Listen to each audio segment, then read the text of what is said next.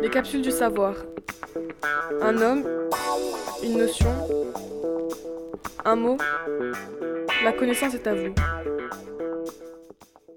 Bonjour à tous, je suis Gabrielle Vrini de la classe de 3e 12. Aujourd'hui, je vais vous présenter un mot qui nous faisait tous peur quand nous étions petits. Il désigne une personne que nous appréhendions tous de voir. Enfin pour mon cas.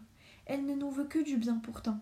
Nous protéger et nous soigner. Je pense que nous savons tous de qui je parle. Alors tout d'abord, qu'est-ce qu'un médecin? Voici une définition bien ennuyeuse. D'après le dictionnaire, le mot médecin vient du latin medicus, qui signifie soigne, guérit. C'est la personne qui exerce la médecine. Elle est titulaire d'un diplôme de médecine. Maintenant parlons-en. Bon ben, il faut dire merci à Hippocrate. C'est à cause de lui, et grâce à lui, surtout, qu'il y a des médecins. Mais pourquoi? Hippocrate est le premier médecin, considéré comme le père de la médecine. D'ailleurs, le serment d'Hippocrate vient de lui. Il a été rédigé au IVe siècle avant Jésus-Christ et modifié au cours des siècles.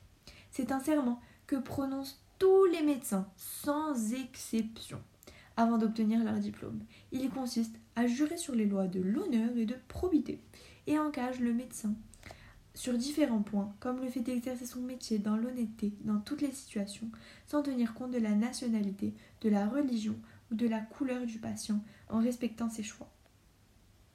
Il faut savoir que la médecine remonte à la préhistoire, c'est loin. Les médecins existaient donc déjà avant Hippocrate, comme dans les peuples égyptiens ou chinois. Mais les premiers documents retrouvés relatifs à un ordre de médecins datent d'Hippocrate. Les médecins deviendront donc scientifiques qu'à la création de l'école d'Alexandrie qui développe notamment les connaissances de l'anatomie. Les Arabes, à partir du 7e siècle, permettent de grandes avancées en chirurgie et pharmacie. La médecine moderne, dès le XVIIe siècle, permet l'apparition d'inventions telles que le microscope qui mène à la découverte des globules dans le sang. Plus tard, grâce à Pasteur, les microbes sont découverts et leurs études mèneront à la découverte des vaccins. Toutes ces étapes ont contribué au développement de la médecine. Aujourd'hui, l'espérance de vie a considérablement augmenté et beaucoup d'autres maladies, autrefois mortelles ou incurables, ont fortement diminué grâce aux traitements trouvés.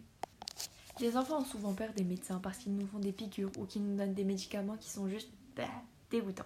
Mais il ne faut pas. C'est moi qui dis ça alors qu'à chaque fois qu'on me parle d'aller voir le médecin, je pleure. Mais bon, on va faire comme si j'adorais, etc. Bref, je disais. Ils ne sont là pourtant que pour notre bien. Même si parfois ils peuvent nous faire un peu mal, il n'y a aucun médecin qui ne voudra pas notre bien. Être médecin, c'est un métier difficile.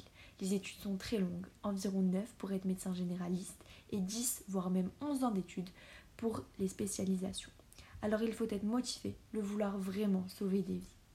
Alors pour ceux qui en ont peur, je leur conseille d'essayer de la surmonter parce qu'il n'y a pas de raison. Je m'efforcerai de faire pareil d'ailleurs. Et pour les autres, bah vous avez raison. J'espère que vous en aurez appris un peu plus sur ce très beau métier.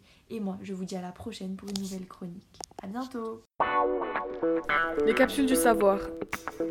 Un homme, une notion, un mot. La connaissance est à vous.